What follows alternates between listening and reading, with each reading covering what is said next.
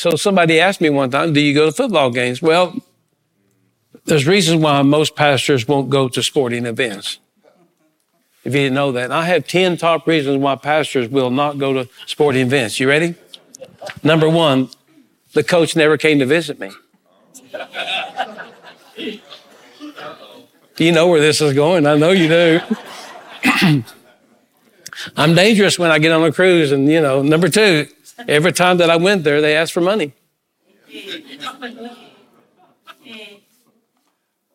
The people sitting in my road, they didn't seem very friendly. The seats were uncomfortable. Wow. The referee made a decision that I didn't agree with. Some games went into overtime and I was late getting home or to the Sirloin Stockade. I didn't beat the Baptists. You'll never beat them. They're there. The band played some songs that I'd never heard before. The games are always scheduled on my days off. My parents made me go too many games when I was growing up. And last but not least, since I've read the book on sports, I feel like I know more than coaches do anyway. That's why pastors do not go to games. And it would shock you. That's why a lot of people do not attend the house of God.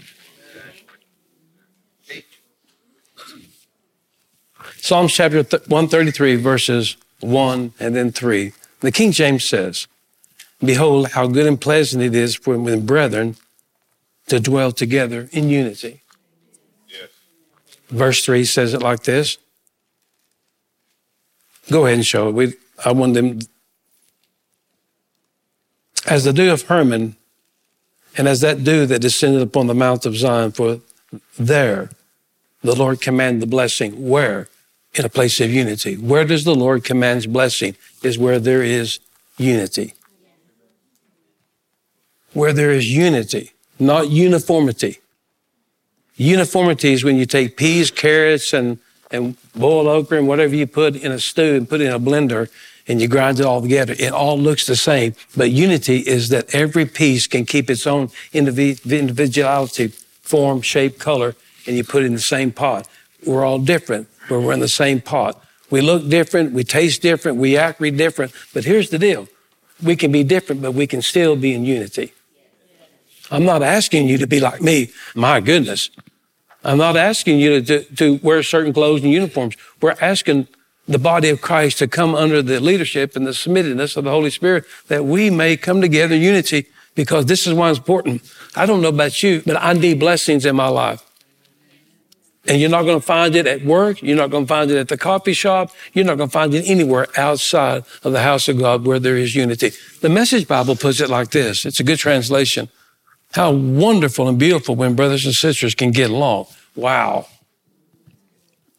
How about the words instead of wonderful and beautiful? How about a miracle and I'm shocked? it's like costly anointing and oil. Verse 3 says that flowing down the head and the beard, flowing down Aaron's beard, flowing down to the collar, his priestly robes, and it's like the dew of Mount Hermon flowing down the slopes of Zion. Yes, where there's unity, that's where God commands the blessing and ordains eternal life. Here's the deal. It says it right here. The greatest blessing that you and I could ever have is eternal life. Amen. You're hung up on, well, I don't have this and I don't have that and he's got that and she's got that. And I'm telling you, I'm blessed beyond measure. The flower fades and the grass withers, but the word of God endures. Eternal life, we, we are eternally blessed because of eternal life. So this morning, the chief goal within this church or any church should be unity. And I will tell you that's a lot easier said than done. Remember what Proverbs 4 and 14, where there's no oxen in the stall, the stall is clean. The more oxen you have, the more shovels and potpourri you have to have. Resolving conflicts among the saints. Two things. Have you ever noticed that the people who tell you to calm down are the very same people who upset you in the first place?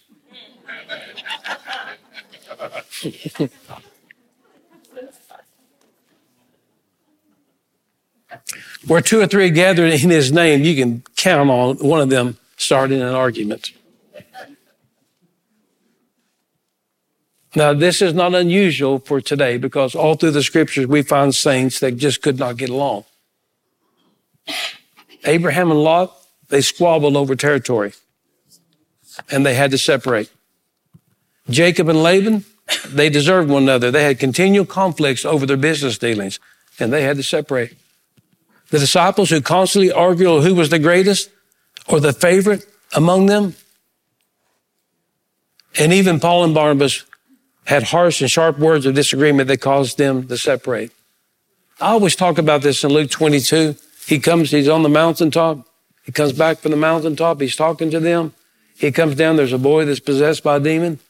And the Bible says these people prayed for them and prayed for them. The boy still had a demon and put himself on the fire. And, and here comes Jesus walking down. And Jesus says about two words and the demon was cast out. He comes out the mountain. They got a riot going on. The Greeks said there's a riot and a mob going on. There's arguing, fighting, fussing, and all this stuff. And so when they leave there, the disciples, it says in private, the disciples asked them, ask him, how come we could, couldn't cast the demon out? And I know they were expecting something like this. You didn't have enough faith. You didn't, you didn't pay enough money. You, you, you, you did things this week that wasn't accepted by God. He didn't. You know what he said? What was the conversation that you was having when I was coming down off the mountain? And you know what their answer was? They ducked their head and they said this, well, we were arguing over who was the greatest in the kingdom. I'm going to tell you something right now. We're living in a world that's hurting. Humanity is broken. Our government is upside down. I mean, the whole world is in a mess. All you got to do is turn on the news and Cartoon Network. It's the same thing. but if we ever want to see anything done, we've got to stop this argument is who is the favorite and who and who's the greatest among us. As long as we do that, we'll never see anything accomplished for the kingdom of God. We're all sons and daughters of God, and we've all got to learn to get along and habitate and we all got to live under the umbrella of the divine scriptures. And in that, we don't have time to be chasing fairy tales and fabrications of stories of myths and legends. We've got to stay within the context. How straight, how narrow is straight is the gate and narrow is the way. How narrow is that gate? And it's only the width of your Bible. That's, that's how narrow it is. So we, in, in this, we, we find conflicts. The apostle Paul, he learned his lesson. He was wrong. He was wrong. Dead wrong. They had an argument over John Mark, which was Barnabas' brother. And his name wasn't Barnabas. It means consolation or, or, or son of consolation. It means joyful. And they had an argument over John Mark. John Mark was a young man. They went to a city. They liked to kill him. And John Mark said, I didn't sign up for this. I'm going back home. And because of that, Paul was an old man. He was sharp. He said, he's not fit for the kingdom. And Paul and Barnabas said this. He said, you're being a little harsh on him. Don't be so rough on him. Your skin may be leather, but his is not. And they separated ways, but thank goodness they all come around full circle. And even Paul said while he's sitting in prison, I was wrong. I was too harsh on the boy. Would you please ask him to come see me? I want to apologize and repent to him personally. Man, that's maturity. The two hardest words in the English language is this, I'm sorry, or you're right, but I'm sorry. Isn't it hard to come out of your mouth, especially when you're fighting?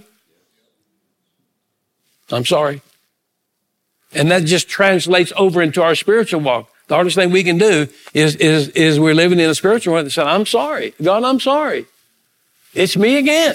So what happens is we have, we have different disagreements and divisions and all these things. Conflict, by definition, Webster says it's a disagreement that produces friction between individuals. That's what it is. Conflict. Causes of conflicts are very numerous. I listed a few. You probably have your own. Different dogmatic opinions on religion. Clashing personalities. Not listening. Somebody said, what did he say? Yeah, not listening. Here's one. Hot tempers. Unreliable, undependable, and unreasonable people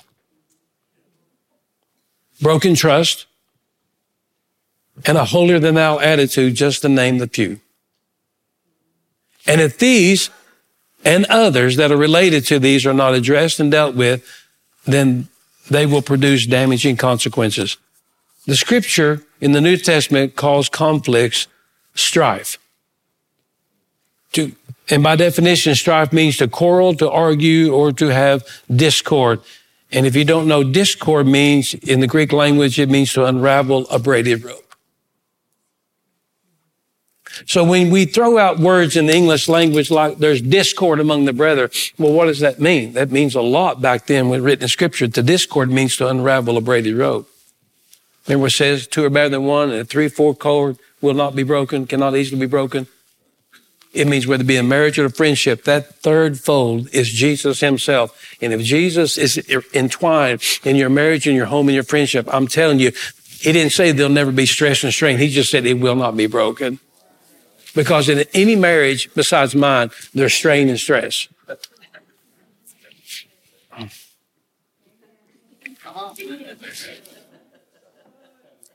Mm-hmm. There's there's there's difference of opinions, there's different colors, shapes, and, and if you're not careful, what it can do is that it can unravel the binding that God has tied us together. Case in point, different doctrines, different opinions, different beliefs. And if you're not careful, it can unwind the court of God. Matter of fact, it says, remember Isaiah 40, they that wait upon the Lord shall renew their strength. It is the word called kava, wait. It's kava. It doesn't mean like wait on the Lord, like I'm waiting. That is not what that scripture bears well. The word kava means to braid a rope. It is where we get a word for call off to exchange strengths. So we've, we've done this a thousand times. You can take a, a sewing thread here and I can break it easily. But if I take that same sewing thread and wrap it around an already braided rope, I can't break it. You see, God the Father is our strength. Christ is the strength of, of, what we're doing. And by yourself and on your own, I'm telling you, you can be easily snapped into. Some of you know that. Some of you are still wincing over that. Oh, I got this, God. And God said, you don't got anything. I always, I always joke about this. I went up to this convenience store years ago and there was a truck and trailer out front, but there was a, a lady there that I thought it was a correction officer. She had a uniform on. And there was two questionable characters. Looked like they rooted for Kansas City, but they were just questionable. And I, I thought what was going on, they were part of the Gene Autry bunch. That's what I thought. So it was, it, it was two, two guys and then her. She, she wasn't very big, very tall at all. So I thought, well, I'll stand here for a minute, make sure everything's all right. And, and I got to watching her. Just, she's trying to pay out and, and she was doing this. And, and really, I'm, I'm not judging people. Well, sure, I was judging them. I thought that I didn't know they was holding her up or holding the store up because I just walked in and, and she's shaking. And so I stood back a little bit and I, said, I'm good. I'm, I'm thinking. I told the guy, I'm thinking. Well, she reached into her pocket and she pulled out a wad of pills. And I said, are you all right? She said, yes, I'm the, I'm the truck driver trainee. Well, no wonder she's a nervous wreck, you know? Well, what, what happens is that in, in the process of, of things on the side, we absolutely, we can come unraveled. Little by little. The strength, the strength of, of our success is not coming unraveled. And you can't do it on your own. And I'm just so glad you're here today. You, you think you can and you thought you could, but you figured out you couldn't. And that's why the Bible says, do not it's a Greek word, do not forsake the assemblies, as some has done, to assemble components. You belong. You, you, you are called to belong as much as you are called to believe. And if you don't think you fit here, then go somewhere in the kingdom of heaven that teaches Jesus and, and try to fit in. But you need to be a part of a local body that's functioning in unity and agreement. You need to, period. And, and we're not all going to agree that the Chiefs should have won. Most of us know it was rigged, but we don't all have to agree with that. Some folks will go out of the way in the church to create trouble, especially in churches where there's already unity and harmony. This is what our enemy does the best. Your enemy really and truly won't mess with things as long as they're divided. But it's only when there's unity and agreement where he moves in, and Revelation 2 talks about this. But anyway, there's two scriptures. Proverbs 26 and 21 says this. A quarrelsome person in a dispute is like kerosene thrown on a fire.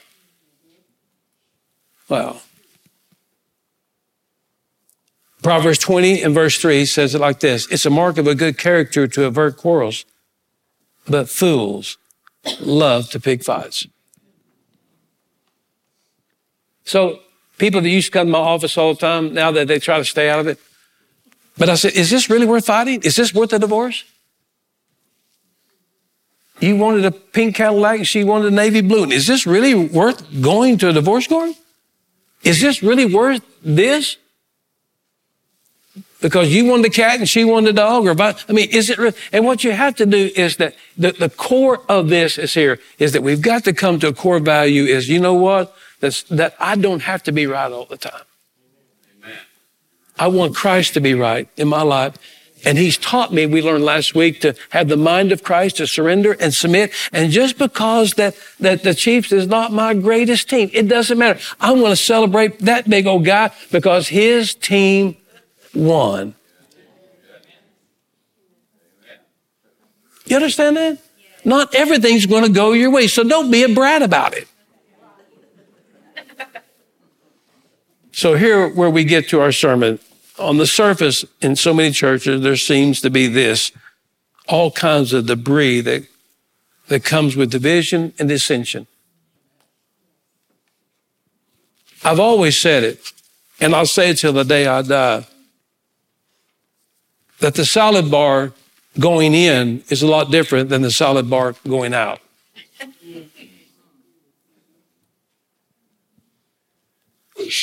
The salad bar is is got some greens and some yellows and very tasty, but going out, it's not.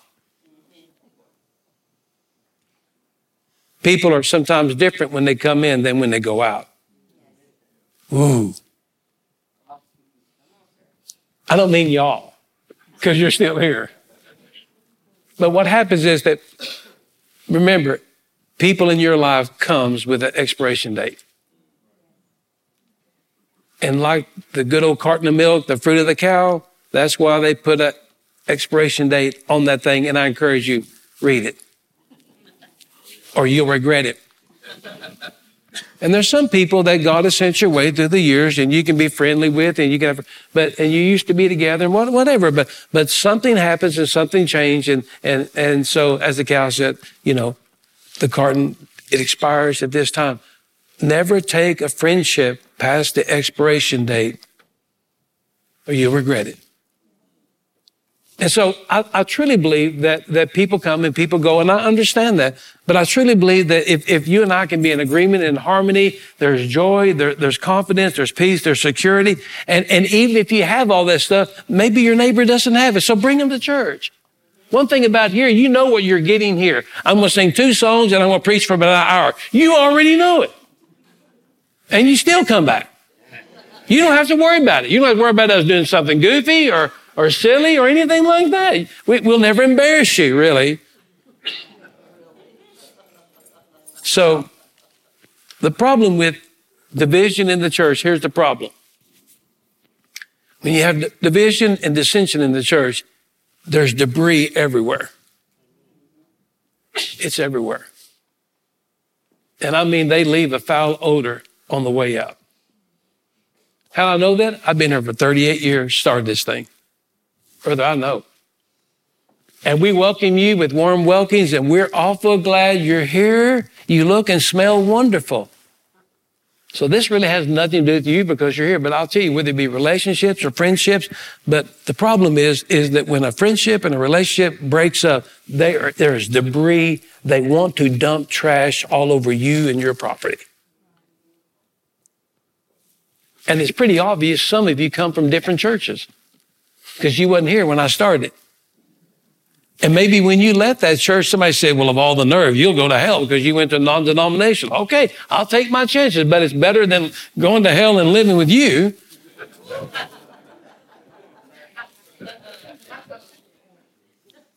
You know, churches can be very demanding. I'll never demand you.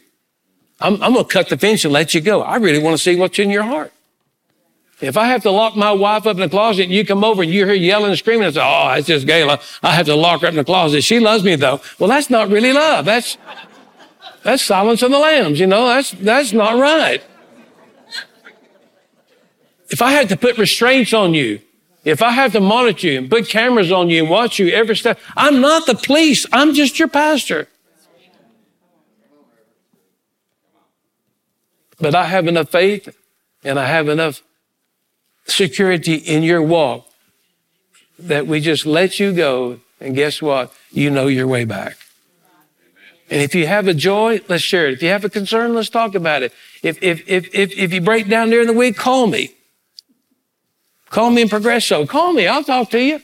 But the idea is this, that it's the freedom of knowing that you're a son and daughter of God. And because of that, we are not all perfect, but there's no sense of leaving debris everywhere you go. Because you've had relationships that does that. And it's very, it's very disheartening. Instead of people through the years just walking out and say, you know, I don't feel like I'm compatible with you. I understand completely. I'm different. Everybody say, is different. I understand. But instead of just doing that, then they got to post things on the website and write on the bathroom wall and be sure and spread a little, you know. So what I'm getting at in your life, this is not about me. There's nobody leaving the church as far as I know. Uh, but it's, it's stuff that's happened to you through the years. Quarrels and conflicts. And the problem is you look around and they've trashed out your life. So the reason why this is very important, it's found in Acts chapter number 19 and verse 11. This won't take long. And so it says, and God wrought special miracles by the hands of Paul. So this is where he's working. He's making tents, of course. He's, he's working. He's not sitting around asking for a handout. I refuse to do that as well. He's making tents and, and the Bible, this is the story. The Bible says because he's working, the people ask for aprons and pieces of his material, of his clothing, because they would take it home. The people were healed because of just bits and pieces of his apron. And there's, there's a story behind that. We're not going to talk about it. But we do know when he goes to Ephesus, just leave it right there. He goes to Ephesus 26 years after the resurrection of Christ. He finds his way to Ephesus. Ephesus, what little bit we know about this was began its birthplace in 40 AD and, and it was destroyed in 400 AD quarter of a million people. It was the largest city in Asia for commercial textiles and imports and trading near the Asian Sea. We know that. Ephesus had an inscription still there today. It says, Ephesus, the gate where the West visits the East. So when he goes there, that he's, he's combating all types of Greek mythological religions. And the best one was what we refer to as Artemis. She was the daughter of Zeus, the goddess of fertility. She was the overseer of humanity and animals. That was her title. And he had to combat with that. And matter of fact, if you don't know that, that, that Artemis, the temple of Artemis, the wonders of the world, but the temple of Artemis is really Diana, it was the Latin word. By the time the Romans got it, they changed her name to Diana. And, and by her definition, it means that if there's a statue of her, and we talked about this, she's fully breasted. The reason why she is their supplier. Now, some of you are good Bible students, so let's go back to that. I mean, there's, what I mean by fully breasted on this, this statue, we've showed this years ago. It ain't much to look at. I mean, she's a funky looking stone image, but she has about 14 or 15 breasts right here. Just, just simple things. And, and the idea was that she was the God of, of nourishment and supplier of creation, animals and man. That's why they worshiped her. Well, as you well know, in the, in the Old Testament, that the word El Shaddai, Amy Grant said it, El Shaddai, El Shaddai, and I cannot say the rest of that song, okay? But El Shaddai, one of the renditions and translations of El Shaddai was fully breasted. Now, in some of your inscriptions, you're going to read Almighty. Okay. Okay. But El Shaddai, Shaddai, fully breasted. It means that God is the original supplier of everything that we need. Did you get that? Amen. El Shaddai. Whatever you need, God has the supply. He fully nourishes his people in any way, shape, form, or fashion. Well, it's funny how the enemy can take something that's the title of God and liken himself to it. Oh, yeah, baby. So by the time Diana or Artemis comes along, the daughter of Zeus, she self-labeled herself. She said, I am the new El Shaddai of the Hebrew. I'm the fully breasted one. I'm the one that is the nourisher of everything you need. And that's why they worshiped her.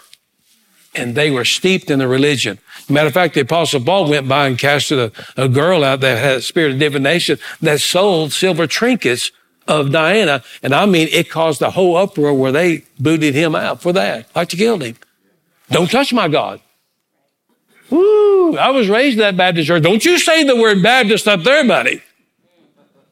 Don't you talk about him. Oh, I've had people get mad because I name names. I'll name them. If they're goofballs, they're goofballs. If they're, if they're, if they're contorting the scripture and contorting what God said, uh, why not name them? Paul named them. Let's don't guess. It's like somebody said, I need, I have a prayer request. All right, let's have it. Well, no, I, I'm not going to tell you. I just want you to pray. That's nuts. What do you want me to pray about?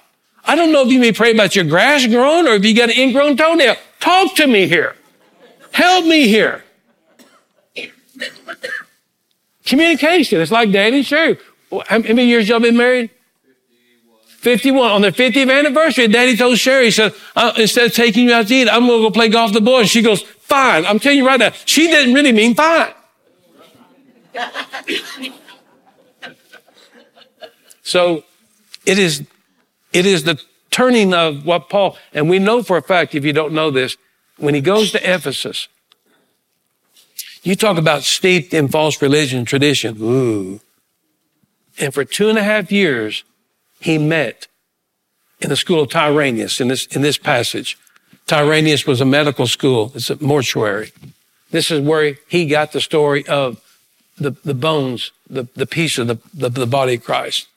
He talks about the parts of the body of Christ. He got that there because there was a cadaver, a skeleton hanging in the back. And he said, now I understand how this works. For two and a half years, here's the deal. We go on. For two and a half years, he disputes, what's this? The kingdom of God. And the word dispute means arguing, butting heads, and standing his ground. I just shudder today that, that we, we're really running out of men and women that really will stand their ground for the principles of the Word of God. Ooh. 20 years ago, we had them. We had Billy Graham. We had, you know, Charles Stanley. We had all these men that really, really were great proponents of the scripture. And now then we just have a sense of a melting pot of, of just whatever you want to do. I told, I told Neil and Janice that there was a big minister on TV that said this. I mean, big big mega churches. He said, today Jesus draws circles instead of lines. One is inclusive and one is exclusive. I, am telling you right now, I, am not that guy that draws circles and say everybody's welcome and everybody, all y'all is in free. I'm the guy that says, as it was in the Old Testament, there's still lines being drawn. And I'm not the line. I'm, I'm, not, I'm not the icon. I'm not, I'm not that guy, but I will tell you, it is the Word of God, it's the standard of the deity and the holiness of Christ that we still have to submit and surrender to. That's it.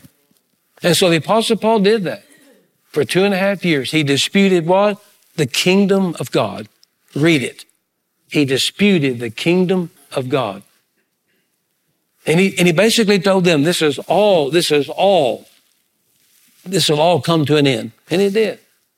So, so anyway, that's kind of what he's doing in Ephesus. And the religion was there. So the, these two cities, we know this, but the special miracles that was used, they had a particular word, it's called extraordinary. And so I asked the question, what makes these miracles so special? And it was their geographical locations where they were performed. So when you see this word in the English or in King James, you're going to see this extra or special miracle. You're going to think that it was because of the aprons, and it wasn't. Now you're going to disagree, but it's okay. You're going to get to heaven, and the Lord say he was right. You shouldn't have got mad about it. The word special, it means the location of where the miracles were taking place. Because the last place that ever you would think that a miracle of God could happen would be in Ephesus. There were two cities in the New Testament that were both noun and verbs. One is Ephesus and one is Corinth.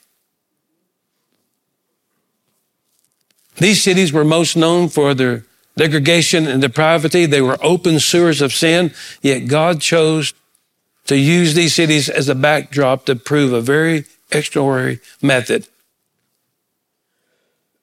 So when Paul went to Ephesus in his journey, when he left Iconium where they busted his head and he was dead, he died.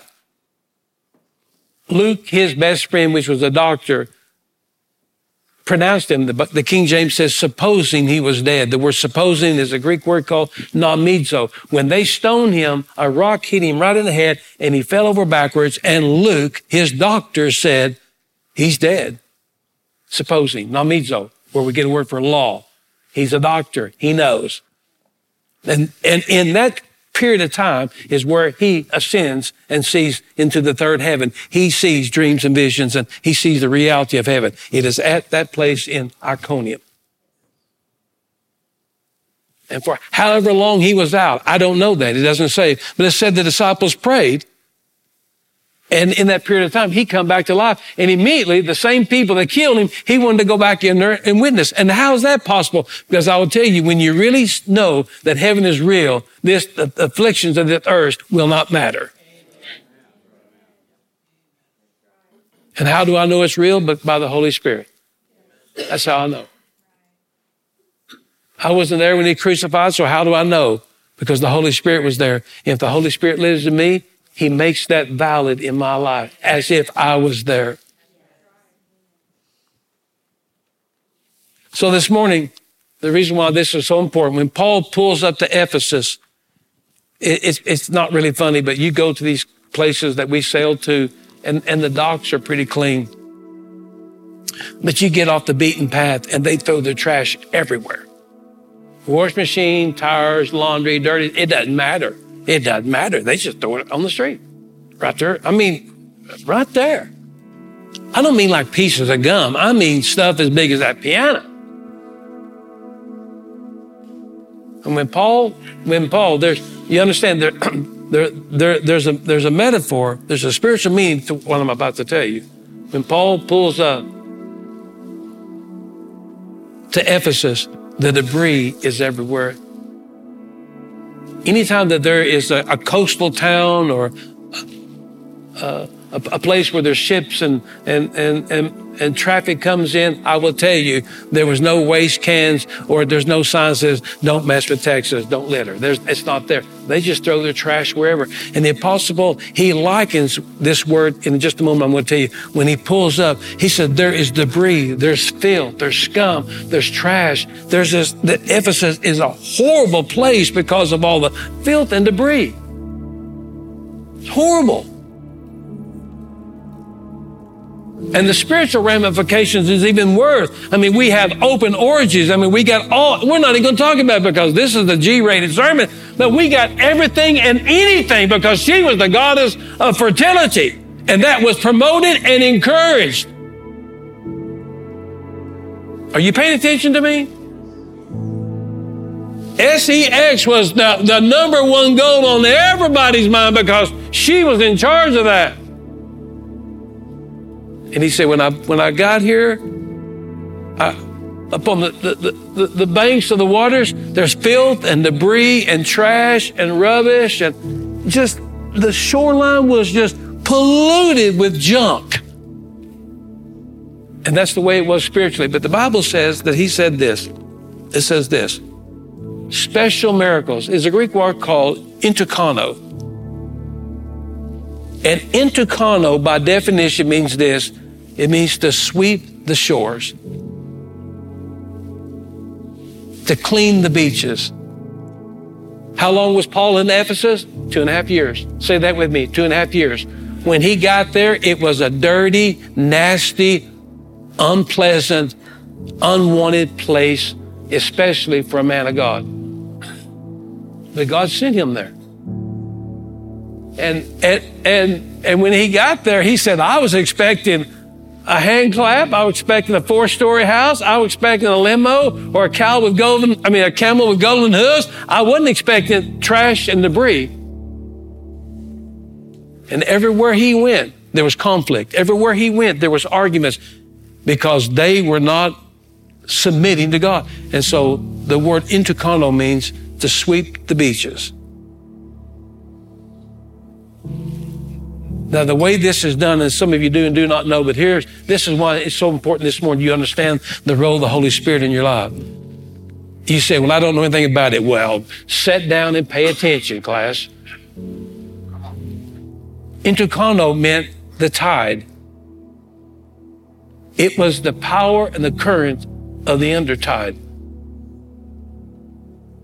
Entukano means the tide has the ability to come in and sweep the beaches. There is a top side and then there's an undertide, and the undertide current is much stronger than the top one. And Paul sat there and he wrote this and, and, and, and he gave this great thought. He said, When I got here two and a half years ago, trash and debris was everywhere spiritually.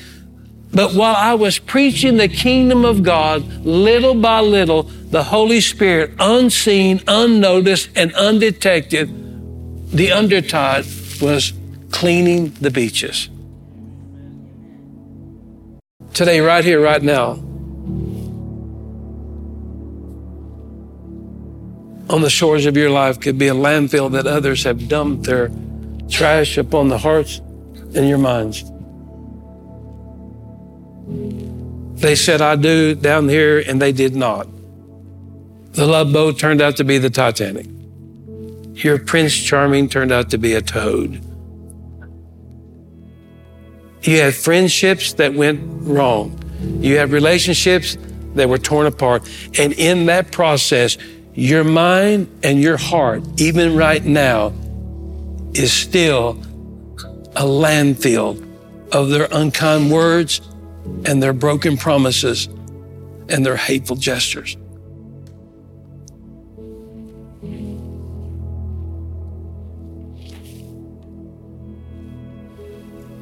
Some of you have been abused and misused and mistreated.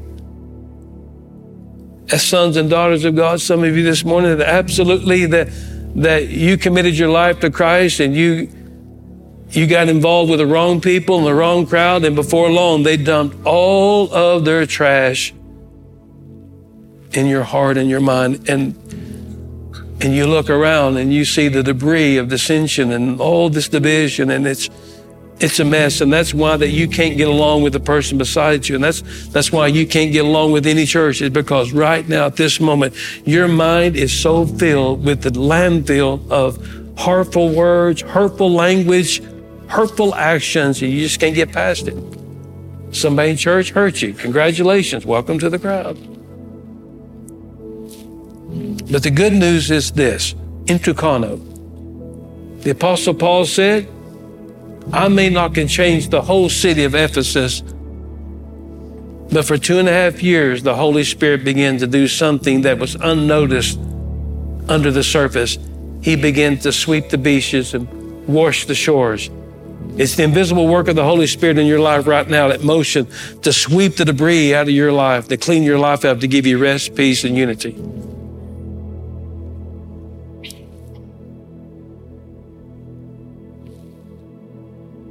The reason why sometimes it's hard to connect and have unity with someone beside you because number one, someone has broken trust in your life. I understand that. With every head bowed this morning, but this is what I'm here to tell you. The Holy Spirit's at work in your life right now. When you come into these doors, you come into a sanctuary. You didn't just stumble into a church meeting, you stumbled into a place where God is honored and His word is declared and His love is poured out.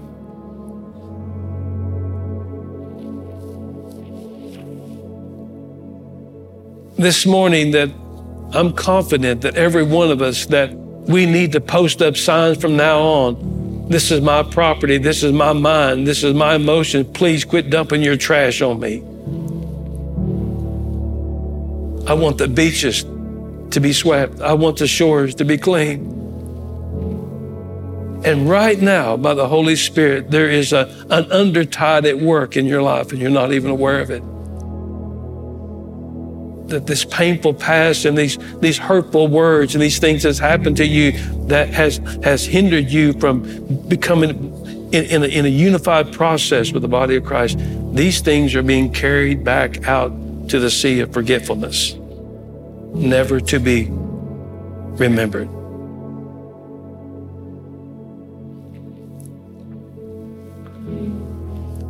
Simply, I want to tell you what my job is here. My job is to promote the kingdom of God. And when the kingdom of God is being preached, then the Holy Spirit begins to sweep the shores of your life. There's no condemnation to them that are in Christ this morning. No weapon that's formed against you will prosper. If God is with you this morning, then who in the world can be against you? God commands his love towards us that while we, as his own, were yet sinners, that he died for us. Let the Holy Spirit for the next 30 seconds just sweep the shores of your heart and mind. Let it remove the trash and let it remove the debris of hateful words and unkind things and everything that's happened that's happened to you that try to hurt you and damage you and clog up the filters of what God wants to do in your life. The Holy Spirit right now is the undertide. And just let him worship. No matter what the surface tide brings in, the undertide is greater than the overtide. God, you are our peace. You are my rest. A thousand will fall at my right side and 10,000 will fall at my right hand, but it will not happen to me.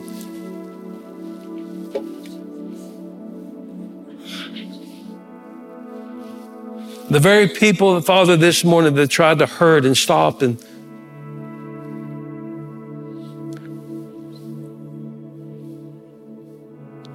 The very people that is in our lives that came to pollute and divide and dump all of their debris in our hearts and mind this morning, we ask by the Holy Spirit that you just pull it back out and take it where it's no longer remembered. That we'll worship you and we'll honor you and we can worship with one another in unity. And there, that's where the blessings are.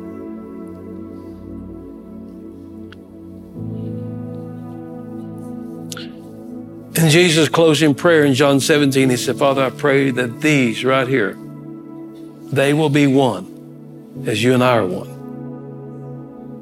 And that's my prayer for this small church. Is that God will clean the beaches and the debris out of your life that we can serve Him in unity and oneness as we declare the kingdom of God in Jesus' name. And all the people of God said, Amen.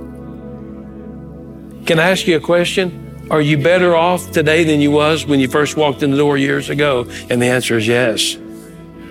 Oh, I knew you when you first come in here. Boy, you were a rat. But you know what happened? Little by little, to your unbeknownst, that the Holy Spirit was cleaning your beaches and washing the shores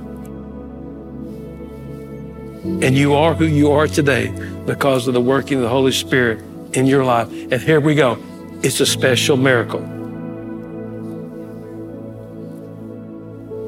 Anytime that Virgil Gaither can be saved and born again and filled with God's Spirit, that's pretty special because I've known him his whole life.